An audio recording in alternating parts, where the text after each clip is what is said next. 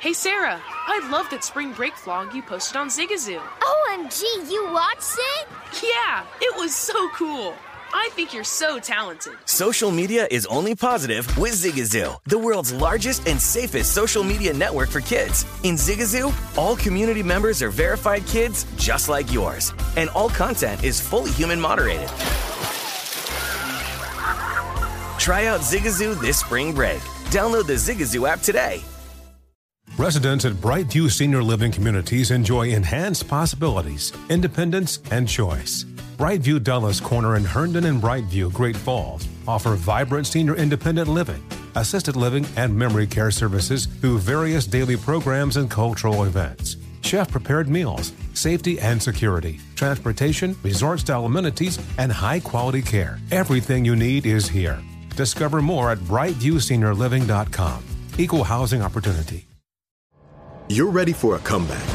And with Purdue Global, you can do more than take classes. You can take charge of your story, of your career, of your life. Earn a degree you can be proud of and get an education employers respect. It's time, your time, not just to go back to school, but to come back and move forward with Purdue Global, Purdue's online university for working adults. Start your comeback at purdueglobal.edu. Hey, it's me, Jason Flom. And I'm Lauren Bright Pacheco.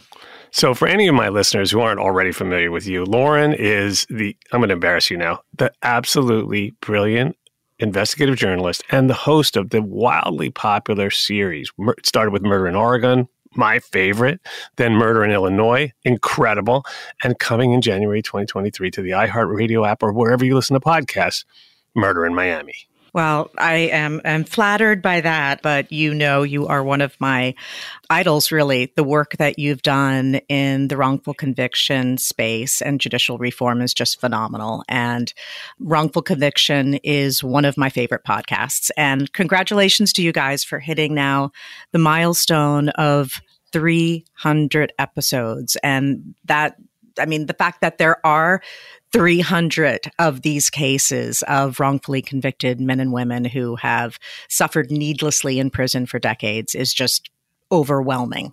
Well, the fact is, 300 isn't even the beginning of the top of the tip of the iceberg. There are tens of thousands of wrongfully convicted people. We are just telling some of the stories of some of the ones we know about, and they're outrageous. Every one blows my mind.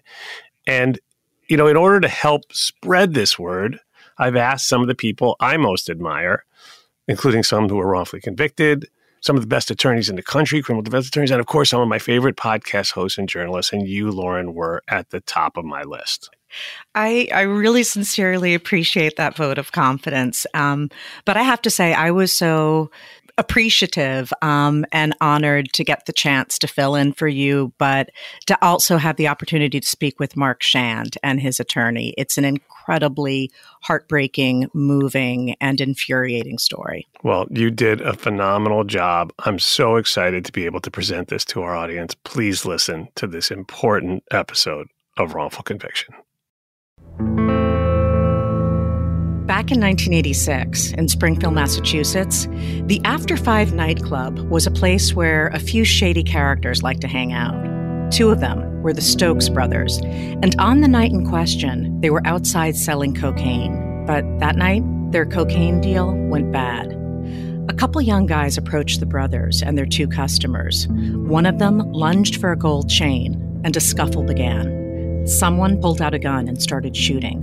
One of the customers, Anthony Cook, was shot in the shoulder and made it out alive, but an innocent bystander, Victoria Seymour, was killed. Witnesses to the shooting reported seeing a blue van with Connecticut plates. So, during their investigation, the Springfield cops reached out to the police in Hartford, Connecticut, looking for some leads. In a completely unprofessional investigation, the Hartford police landed on Mark Schand, a teenager who had recently moved into the city.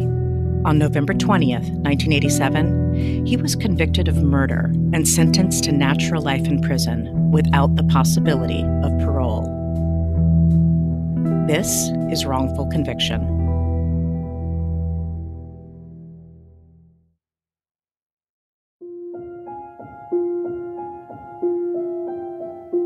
I'm Lauren Bright Pacheco. I'm a broadcast journalist and a podcaster. You may have listened to my shows Murder in Oregon and Murder in Illinois.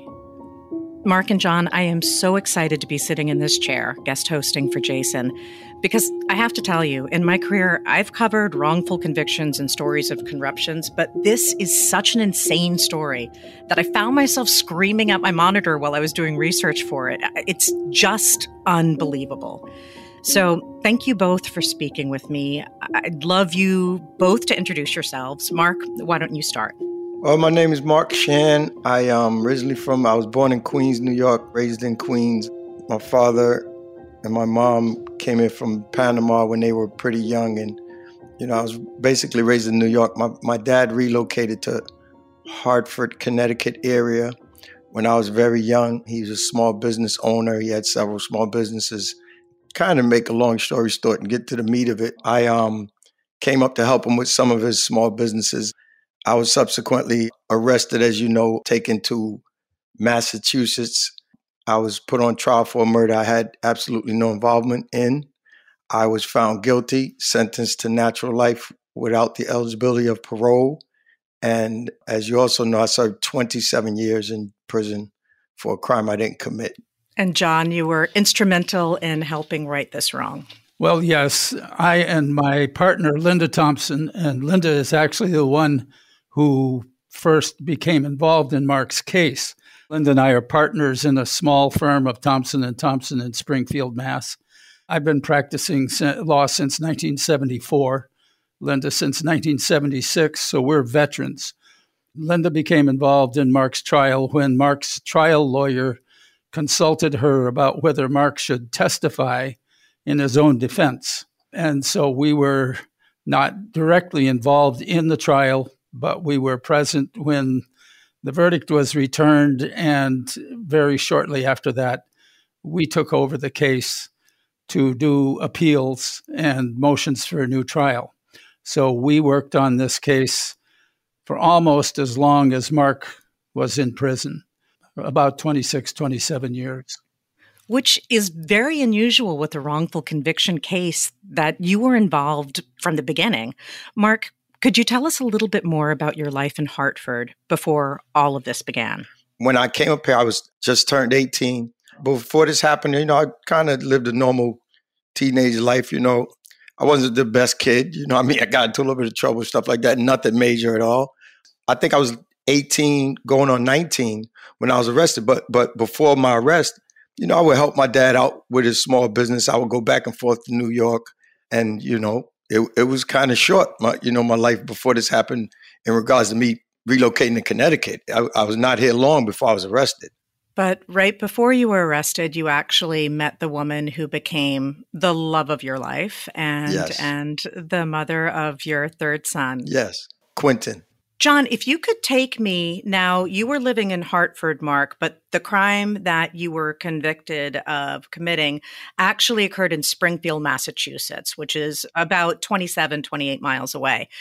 You're from Springfield, John, correct? Yes. If you could just kind of paint a picture of Springfield in 1986 for me, particularly around the club where uh, the crime that Mark was convicted of, of committing occurred. Well, Springfield at that time was a fairly segregated city. And at that at the time in the mid 80s there was a lot of drug trafficking and use, particularly cocaine. There were quite a few homicides compared to the size of the city. Uh, and the police were typical of the police around this area at that time. That is, most of the police training was on the job training. There were a lot of problems with the, in the criminal justice system with the process of discovery. So there was a constant struggle on the defense side trying to get information and evidence that would help the defendant in court. It's safe to say that it wasn't exactly a level playing field. And that is something, particularly with the exculpatory evidence, that very much plays into Mark's case. But let's actually go to the night of the crime.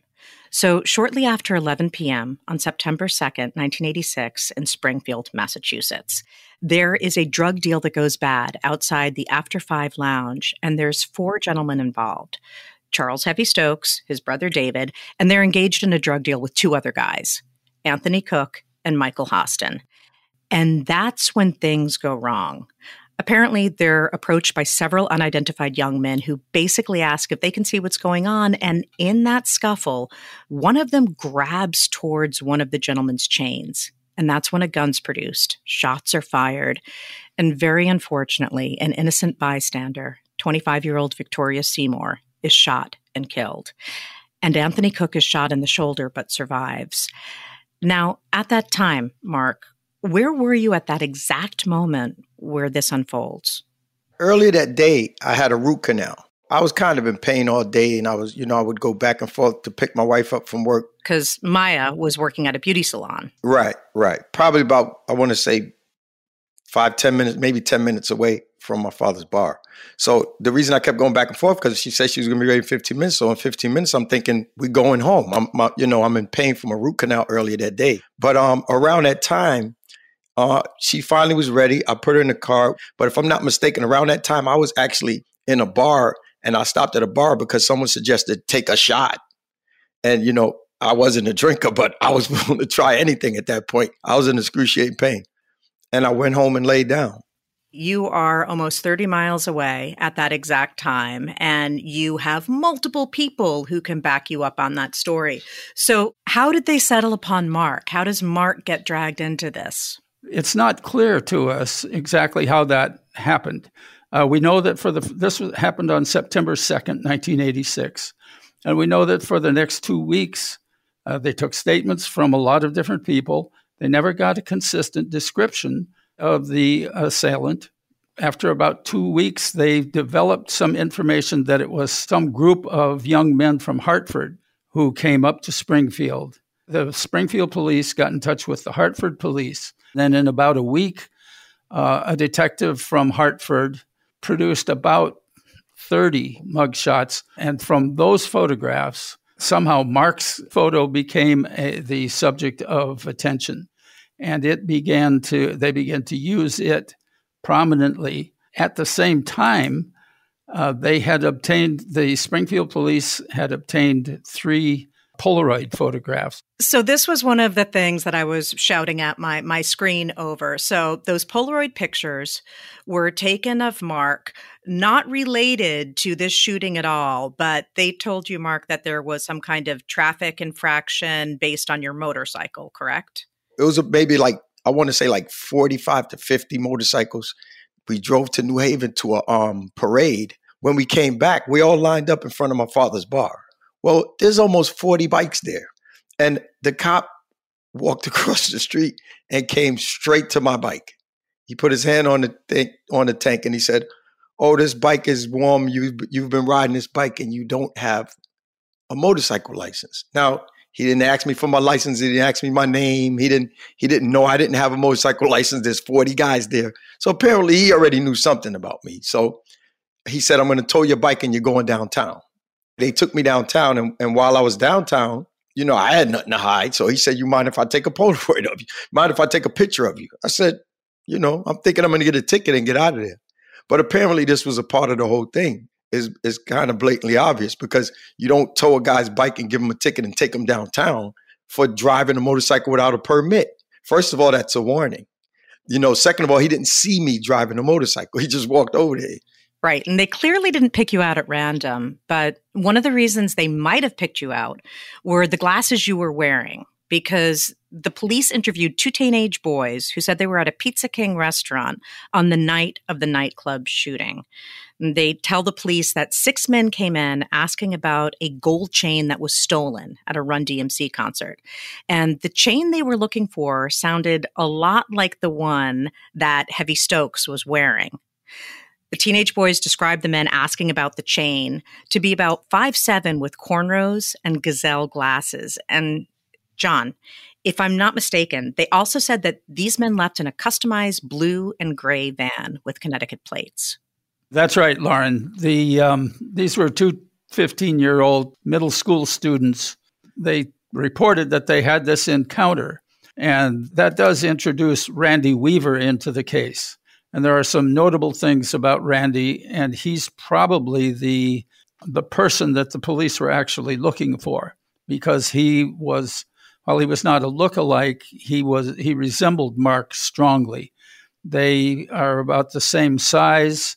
He wore he, they were both Run DMC aficionados. They both followed the, the or used the Run DMC style of dress and uh, cornrows, uh, braids, gazelle glasses, and Randy had a, a two tone blue Chevrolet van with Connecticut license plates.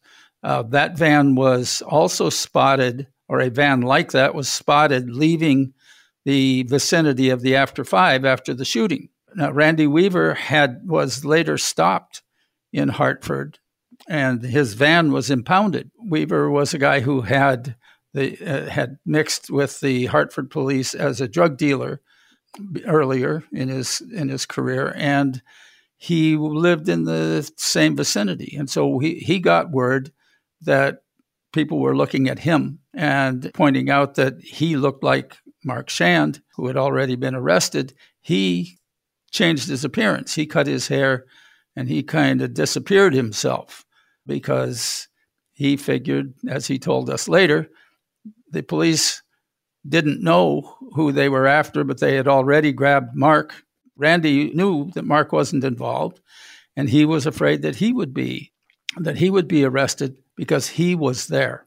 He came to us later and he told us that he was there at the time that the shooting occurred.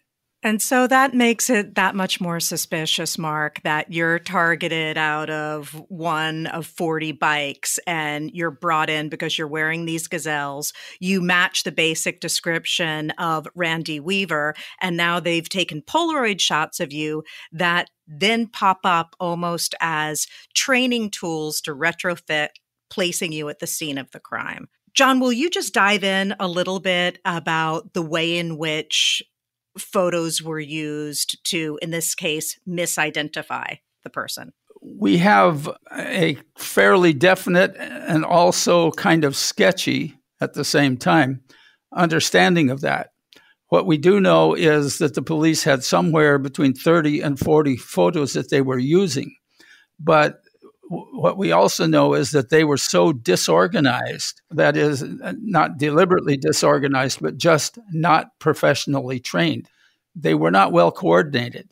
So they would guys would go police officers would go out on their own shift and take photographs with them show, find witnesses take statements show the photographs and not make good records either of what photographs they were showing or what combinations we call them arrays, but they didn't do that systematically.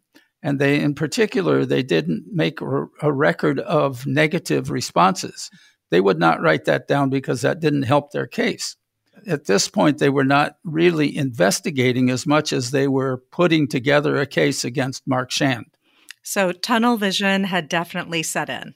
Yes. And uh, since they weren't keeping good records, their work could be adjusted as they as their information developed and as they moved along. So when they, if they met, had had an unsatisfactory interview or an unsatisfactory showing with a witness, they didn't need to deal with that because they didn't necessarily keep a record of it and they could go back to that witness later with a different set of photographs and come up with an identification which led to your arrest mark can you take me to the exact day and time of your arrest and how that went down that day i uh, stopped by to talk to my dad he was in the bar doing various things and i spoke with him a little bit i went upstairs to talk to my sister, not doing nothing in particularly.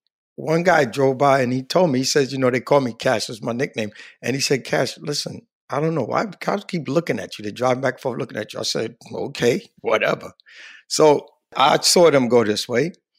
I, you know, I'm talking or whatever to someone, and the cop car comes back this way and it stops. And it, it you know, they, they, uh, an officer got out and he said, Are you Mark Schand? I said, Yeah. You know, he says, uh, You under arrest for murder. I was like, What? And he pulled out his handcuffs. And a couple of people heard it. Like, you know, people thought like we was being punked or something, or, you know, it was a TV show. Nobody thought it was serious. I didn't. You know, I really thought it was a joke. I said, What did you say? He said, You're under arrest for murder. Well, tell me, tell me about the interrogation that took place. Well, it, it wasn't much of an interrogation. It was blatantly obvious that the Hartford cops didn't know much of what's going on. It, you know, you could tell it was a thing where they they was just told like, you know, some youth from here, and they went and snatched me, and I could see that they were just holding me and waiting, and and then um, a district attorney by the name of Francis Bloom and two officers came in, and it wasn't much of an interrogation. You know, he told me stuff like, uh, "I know you was in Springfield, and, and you're a you're a no good murdering piece of shit, and I'm gonna put you away." And and you know, just it was it's, it's, a little foggy now, but he was basically telling me he wasn't asking me anything. He's basically telling me he knew I did it, and I'm gonna get you for murder. And why'd you come up to Springfield? And I said I've never been to Springfield. He called me a liar, and you know, that sort of thing. So it, it wasn't an interrogation per se. They didn't sit me down and say, "Had you ever been to Springfield? Do you own a van?" Did you? none of none. It wasn't that kind of thing. It was more accusatory. You know, he was screaming at me. I don't know if it was for effect or not, and I think he was a little flustered that I wasn't, you know, flustered. I think that bothered him a little because, quite frankly, I wasn't flustered because I know I didn't kill anybody. So I'm thinking this is going to blow over like Maybe they'll come and be like, Mark, you know, we made a mistake. Maybe they'll get me up there. And some people look at me like, that's not the guy. And I'll be home tomorrow. I'll be out tomorrow. And I didn't come home for three decades.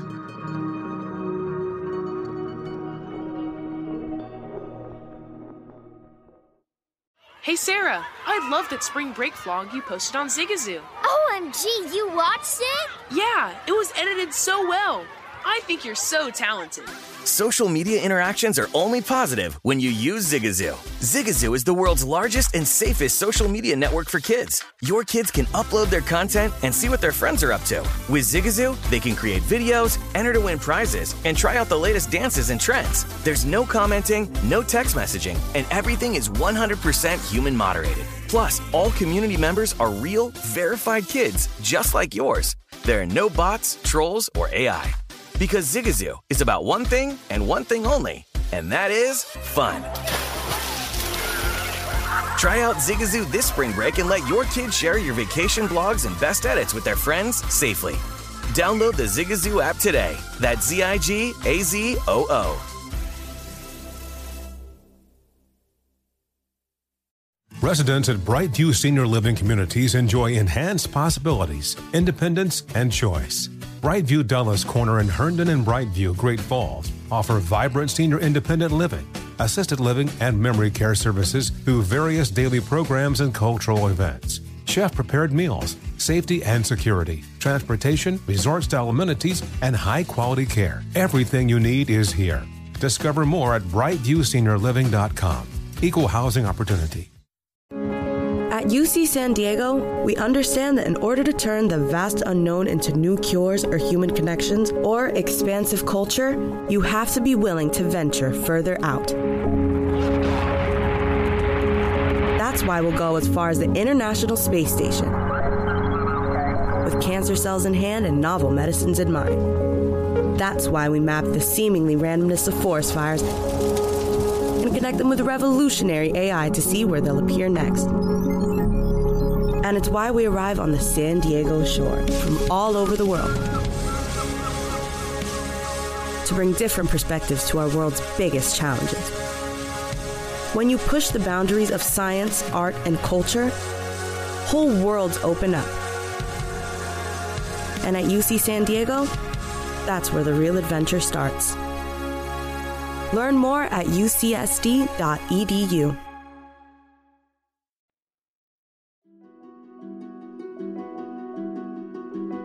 So you're arrested, you're in jail, and then at some point, a lineup is suggested, and you say, Let's do it. You know, the lineup is presented to Heavy Stokes, who was one of the guys involved in the cocaine deal. Tell me about that lineup, Mark.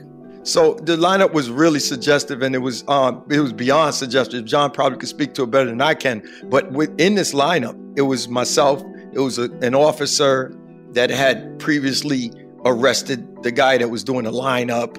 Uh, one of them saved his life by sticking his finger in a bullet hole, so he knew that guy. There was another guy who grew up with him, another guy who he knew from the neighborhood, and there was me. So it was quite obviously, you know, it was quite obvious who he was supposed to point out. I mean, he knew the cop didn't come from Hartford and kill anyone. He knew the other cop who stuck his finger in his bullet hole didn't do it. He knew the guy he knew from the neighborhood didn't do it. You know, so the lineup was really suggestive, and I, you know, I guess I was the only guy in there that could have been, you know, as, as far in his mind, could have been responsible for it. So the, exactly that that was another point where I'm screaming at my screen. You're the only guy in that lineup that the person who's supposed to identify you doesn't know. Right, exactly. That's right. The lineup was a staged lineup. It was designed to produce an identification of Mark. The second thing that was at work here is the practice of rewarding witnesses. Nobody else gets to do that. We, the rest of us, have to get our witnesses uh, the honest way. That is, we want you to tell you, tell us what you know. We want you to testify to what you know. And if you do that, well, all we can do is say thank you.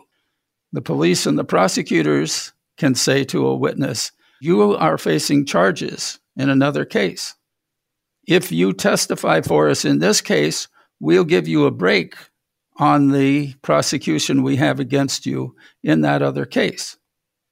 So that witness is compromised by that offer of leniency in exchange for testimony. That's a common standard practice around the United States. And it is a terrible problem. And that definitely um, was on display in the trial because there were six witnesses who testified against you, and they all had incentive to identify you in one form or another. Take me to the trial, John. I know that Linda your partner was actually at the trial at, at some point. How would you give me a brief synopsis of the trial? How would you categorize it? As we've noted, there were six uh, eyewitnesses who claimed that they were at the after five and saw these this brief flurry of events. It was a pretty straightforward case in that sense. The big handicap to the defense was that they were not, Roy Anderson was not aware of silent arrangements for testimony. For example, not only Heavy Stokes, who was one of the victims, but Anthony Cook, who was also a victim. That is, he was shot, and his shooting was one of the charges that Mark was tried on. Both of them had to be bribed, they had to be rewarded to, to testify. The victims wouldn't testify without a deal. That's how thoroughly corrupt this trial was. So the trial takes place between November 9th and 20th in 1987. And the prosecutor is the assistant district attorney, Francis Bloom, who has a rather spotty history um, in terms of protocol. You're going into trial knowing that there is no physical evidence linking you to any of the crimes that took place on September 2nd, 1986, because you were 30 miles away at the time. Did you go into trial fairly confident? Yeah, I, I kind of thought that, you know, it'll come out, you know, it'll all come out in the wash and, and, and one of the jurors, two of the jurors, someone that judge it, someone will see that this is not jiving. It's not, you know, it's not coming together. But Mark, you had an alibi that was confirmed by seven people. Yeah, that should have been convincing as well. Yeah, you're right. You had a dental procedure that was done that day. You weren't up for clubbing that night. You were driving a half an hour. So, how does that fall apart in the courtroom? First of all, eyewitness testimony is special a special kind of testimony the jurors are inclined to look at them sympathetically and expect them to know the truth. That can be very convincing. Just one person, six of them all saying the same thing, that's powerful evidence. But Mark has seven eyewitnesses who back up his alibi. How does that fall apart in court? There are two basic problems with an alibi. Usually, your alibi witnesses are friends or family. Okay, so one of Mark's problems was that he was not involved in this crime.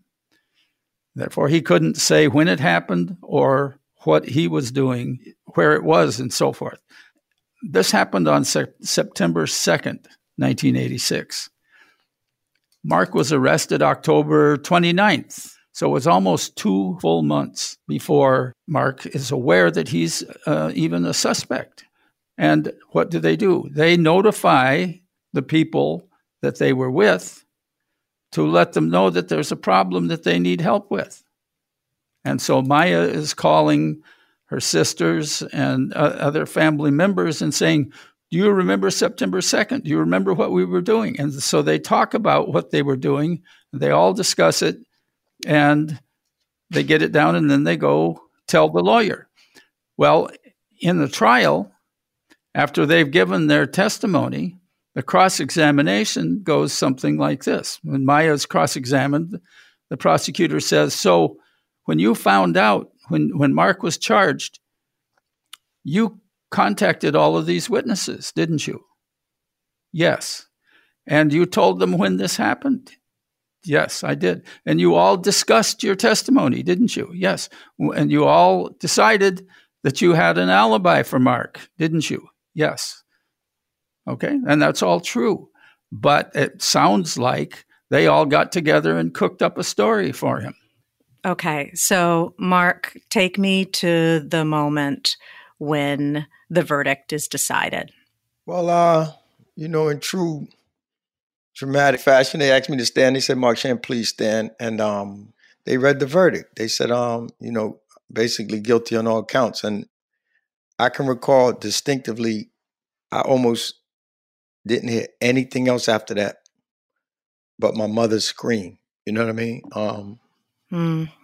Do you remember turning? Was was Maya in the courtroom when they announced the verdict?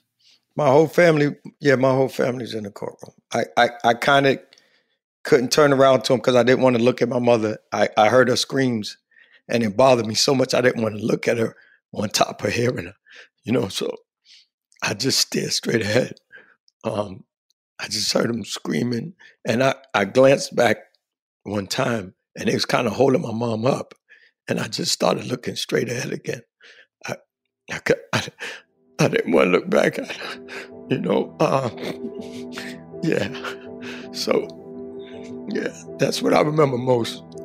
And the judge was explaining to me what had just happened, and do I understand what had just happened? And um, yeah. you know, at that moment when I when I went myself, I kind of really came to the realization that I was, excuse my French, but I was fucked. You know, I really came to the conclusion like, wow, you know, this is the culmination of what the fuck was going on in the back back scenes of whatever the hell Bloom had going on. But I kept saying to myself, like, they really convicted me of this crime. I, I just couldn't believe it. I, you know, I, I, I had to like come to terms with that, you know, and that took me literally 27 years to come to terms with that. You know, I never really, like, you know, said, okay, all right, you're convicted. That never happened, ever. Literally every day, every moment. For 27 years, I was in disbelief of what had happened. I really was.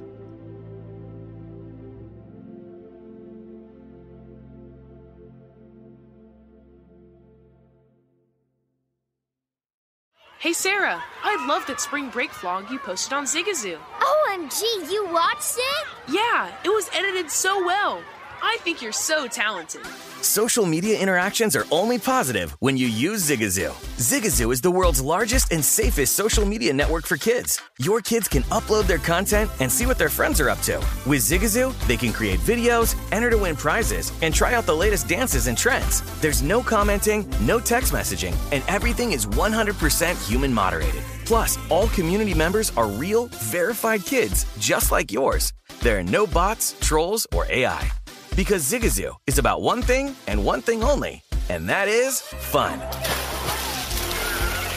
Try out Zigazoo this spring break and let your kids share your vacation blogs and best edits with their friends safely.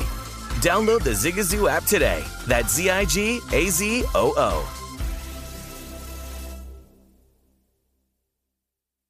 Residents at Brightview Senior Living Communities enjoy enhanced possibilities, independence, and choice.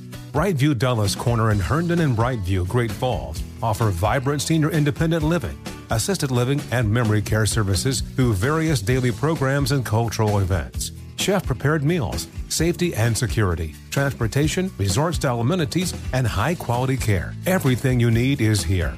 Discover more at brightviewseniorliving.com. Equal housing opportunity. UC San Diego, we understand that in order to turn the vast unknown into new cures or human connections or expansive culture, you have to be willing to venture further out. That's why we'll go as far as the International Space Station.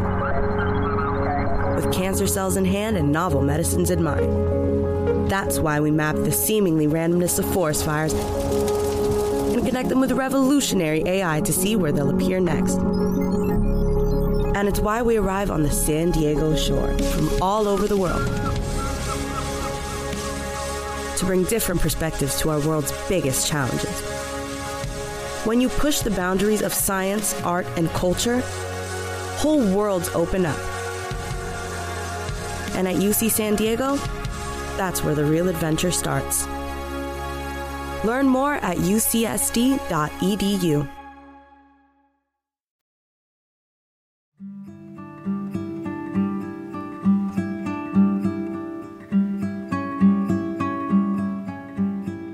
So you end up serving 27 years in prison. And meanwhile, Maya is at home and she never gives up on you. Tell me about your support system while you were inside and how Maya created a home for your three sons. Well, oh my gosh, that's that's immeasurable. I mean, right from the beginning, she supported me. She, you know, she came and to see me in jail. Uh, she would get my other two sons from previous relationships and made sure they got to meet each other and knew each other and grew up together. Steadfast, and she just she was there for me the entire time. I, you know, I would see her like every week, unless it was like a snowstorm or a death in the family. I want to say it was like a hour and a half, two hour ride sometime. But nothing would stop her. She, you know, uh, she kept my family together. She supported me. She did what she could financially. You know, we we was scrape up money to pay investigators and attorneys, and you know, she was there when I was arrested, and she was there the day I stepped foot out of there. So, you know, I you can't say enough about what she did. Um, John, do you want to walk me through the post conviction litigation? We had information early on about Randy Weaver and Tracy Fisher in particular. Those two witnesses, those two men were being talked about and were saying things that implicated them and exonerated Mark. We couldn't find Randy Weaver. We found Tracy Fisher because he was in prison.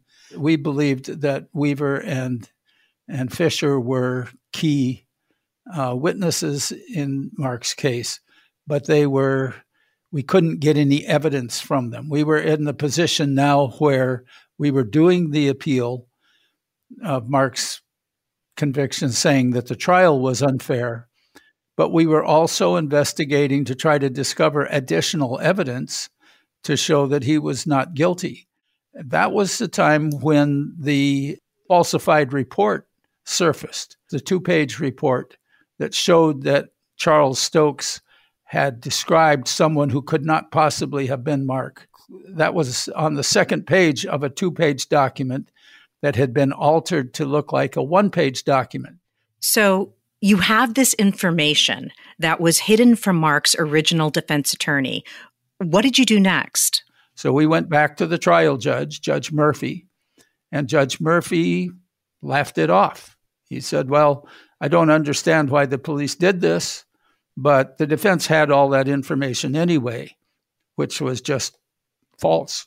And that's the way the motion for the new trial went. We lost that, and then we appealed. Of course, each time we got a ruling like that, we had to go. I went and met with Mark and had to explain to him how we had lost. So that by that time, by the time we finished that litigation, it was 1995. I had to say to Mark, "This is it. we this is the last thing. We there's nothing left to do. You're you're stuck here." And we both, I, I remember, we we held hands and cried. Mark said to me, "John, I'm not giving up. This I'm not. I do not accept this. There's got to be some way. I'm not giving up." And I said, uh, Mark, there's only one thing that's going to get you out of here. It's going to be new evidence. We have to get new evidence. And it looked really, really bleak uh, until Jim McCloskey and Centurion Ministries finally said, We're going to take the case. Jim McCloskey talked Randy Weaver into coming in and making sworn statements that implicated him. That is, Randy Weaver was willing to say, I was there at the after five when the shooting occurred, and I know Mark Schand, and he wasn't there.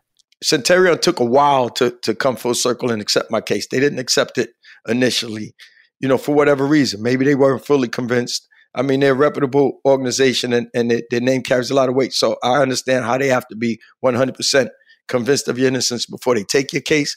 And and as I mentioned, they did their due diligence, investigated the case before they literally told me we're accept officially accepting your case. And from the time they did that to the time I was out was a very short period of time. I think I you know I could be wrong in regards to the time frame of how these things go, but from the day they accepted my case, I think I was out two years later. There was also, though, a sense of urgency because take me to the medical crisis you had. What year was it and, and what happened? In 2008, I, I had an uh, aneurysm, a subarachnoid hemorrhage, which is a bleeding of the brain. I was sitting there and I, I thought it was a, it was like an instant headache, almost like someone just hit me in the head with a hammer. Like it was instant. Uh, a couple of guys that always come when the count clear in prison and asked me, "Do I want to play chess?" It was three of us. We would play whoever lose, get up, and we just play all day and drink coffee and talk about sports and play chess. And we did that often. And they came to my door and said, You coming out to play chess? And I said, Give me a minute. And I had a headache. So they came back 15 minutes, like, come on, where you at? Like, we, you know, he's getting ready to lose this game. Come on, you're next. The third time they came back to the cell to ask me to come, I didn't understand their words. So I was acutely aware something was really screwed up. And I picked myself up and I walked to the officer station and I couldn't talk. And from what they say, my pupils were dilating and they, you know, my eyes were rolling up my head. I couldn't answer no questions. The shift commander came in and he said, This guy is fucked. Something ain't right. He, he don't even know his own name. And I woke up in the hospital and I found out it was a an aneurysm and almost died in prison. And the doctor came in and was explaining to me, I could hear him, but I couldn't respond, that I had an aneurysm and they was gonna take me downstairs and try to tie it off and stop the bleeding. And he, he, you know, he was brutally honest with me. He said, Mark, almost 70% of the people that have these don't live through them. So it's a good chance you may not come upstairs from this. He said, he he directed the officers. He said, You want to take some phone numbers and call his family members immediately because he may not come upstairs. And I told him to call those numbers. I don't remember him doing it. And then I asked him for a piece of paper and he gave me an envelope. And I wrote on the paper, um,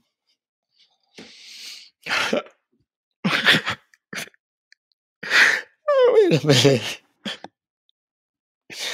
Oh, I'm sorry. I'm sorry. I'm sorry. I, I, wrote. I wrote on the paper. Uh, I I just wrote down, "Please help me," and I told him to get that paper to Jim McCloskey because I, I I I can really remember like thinking to myself, like, fuck, I'm gonna die in here for a crime I didn't do. Like, never mind going through this, but I'm literally about to die in prison for a crime I didn't commit. And I could just recall begging him to get that envelope to to Jim McCloskey. And um uh I can remember waking up with just like 20 people in the room just kissing me and crying and hugging me, and the doctor kind of standing there and waiting for him and explaining to him that it's a good chance I may not come back upstairs and explain it to them, you know, what a subarachnoid hemorrhage was. And he said he was going to take me downstairs, and I'm listening, and everyone's crying. And they, they, you know, they kind of just whisked me downstairs, and um, you know, I made I made it through that. But J- Jim McCloskey would, would later say that that was kind of the catalyst for them to like say like we got to get this guy the fuck out of here. You know, I I don't know if they particularly skipped any cases because of that, but they really started, you know, really accepting my cases and started to work it a little more. I would say because of that, because he explained to me. By that time, they was fully convinced of my innocence, and they didn't want to see me die in prison for a crime I didn't commit. Never mind, spend the rest of my life in prison. So I think they worked a little harder on my case, you know, than they normally would have. The letter got to him, and um, he he has it framed, and he has it in his office now, if I'm not mistaken. And I, I think in my in my whole ordeal, the, the two things that stick out to me most was that and my mom screaming in court. Like those are two things I they literally flash through my mind every fucking day. Every day, one of the two of those flash through my mind, you know. Sometimes once, twice a week or something, I would just I'll be in the car by myself and I'll just bawl out and cry like a baby and tears, my shirt will be wet and I'll just cry about, you know, I'll say shit like, what the hell did they do to me? They took a third of my life. And, you know, and I just wipe my face and go on about my day and and it still happens. You know, I don't I don't know if you can say it. Like I feel sorry for myself. I don't know what it is, but every now and then it still hits me, and and I'm waiting for that to dissipate and stop, but it hasn't stopped yet. So, you know, I I, I deal with it. You know, I deal with it. I, I can't say I got over it yet. I, I couldn't say that to you and be telling the truth because I didn't. I, I can't imagine, Mark. It's it's not just something that you get over. I mean, you had some extremely harrowing experiences, but eventually you did get out of prison and you were exonerated. The work of Centurion and your lawyer, John Thompson, all their investigative work paid off, and the case was dismissed. That must have been such a happy day. Can you tell me what it was like when the judge finally said that you were free to go. Um, do you remember the exact words he used? He kept kind of short. He said, You're free to go. he said, You're free to go. I didn't believe it. I, I'm looking at John and then like, What the hell did he just say? Like, I really couldn't believe he said that. And, you know, it, it, it, it kind of washed over me. But, you know, uh, I remember my whole body just, I had pins and needles, you know, on my skin, like and he said, You're free to go. And everybody went crazy again, just like they did 27 years before, but for a different reason this time. You know, he had to calm the court down again. And John's trying to explain to me, like, you know, you can go home. It's like John had to explain to me like I was a three year old. I'm like, what the hell just happened? Like he said you could go. And um, yeah, I walked out of the courtroom a free man. Mm, and at the at the point you were released, you had four grandkids, correct? And you had met them all while you were in while you were in prison. Yeah, they was all brought to me as infants. Yeah, uh, little babies. Yeah, and uh, I had four when I got. I have seven now. So take me to your life today and the family that you reconnected and reunited with. That that Maya had really kept together while you were in prison. I reconnected with my entire family, and um, my immediate family I see every day if I can. You know, I try to go see my grandkids every single day. It's hard because I got a lot going on, but you know, we do the regular stuff. You know, get together for Sunday dinner and all that kind of stuff. I have them over the house, and um, you know, when I went in, I had um, three sons. They were literally two, one, and Quentin was almost a newborn. And um, when I got out, they were 29, 30, and 31. So we had a lot of reconnecting to do, and and we done that. We're good. We're in a good place. And um, you know, I just been I've been really busy. I keep creating problems for myself. Like, you know, I, I you know I watch my father with small business. You know, try to be an entrepreneur.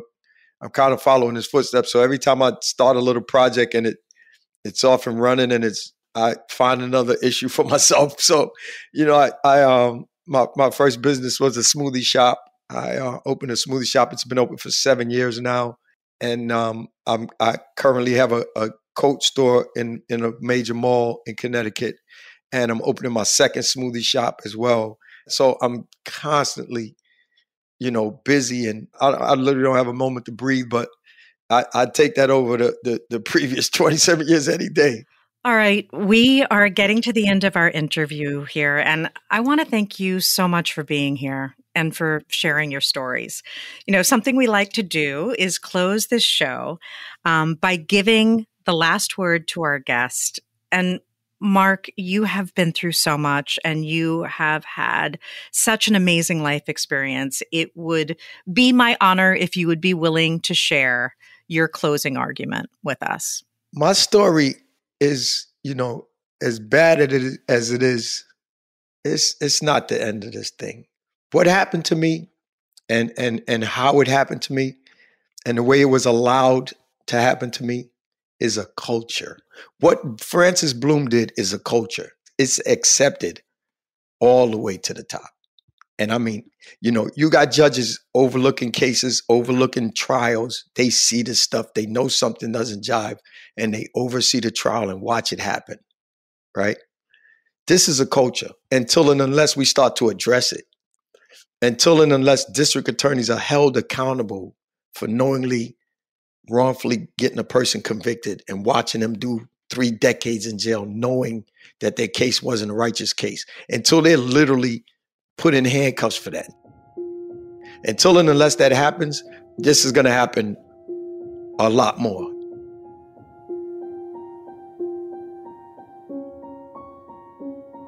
Thank you for listening to Wrongful Conviction. I'm your guest host, Lauren Bright Pacheco.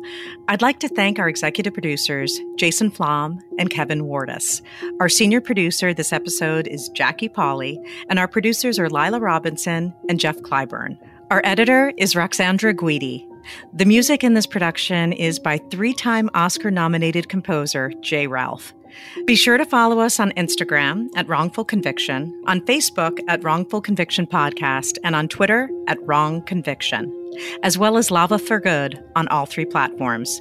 You can find me online at Lauren Bright Pacheco, and you can find my podcasts, Murder in Oregon and Murder in Illinois, wherever you listen to podcasts. And my latest, Murder in Miami, is out this January. Wrongful Conviction is a production of Lava for Good podcasts in association with Signal Company Number One.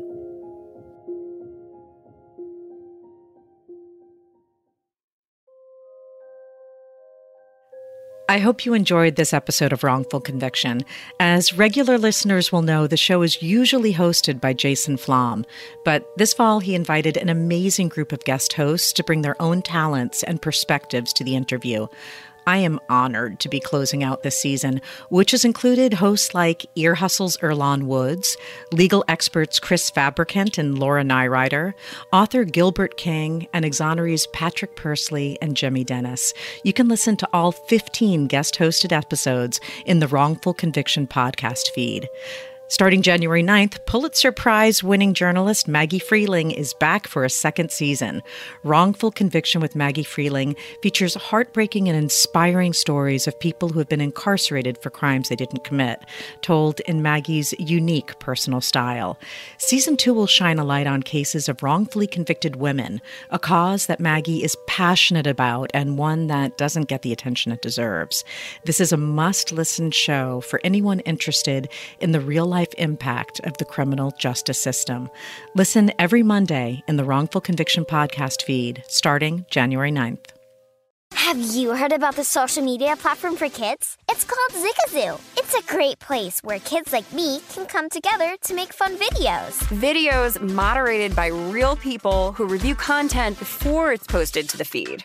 I love the dance challenges. I love that it's Kid Safe COPPA certified. Uh, I don't know what that means. It means it has built in privacy protections for your online data. Zigazoo, the world's largest social network. For kids.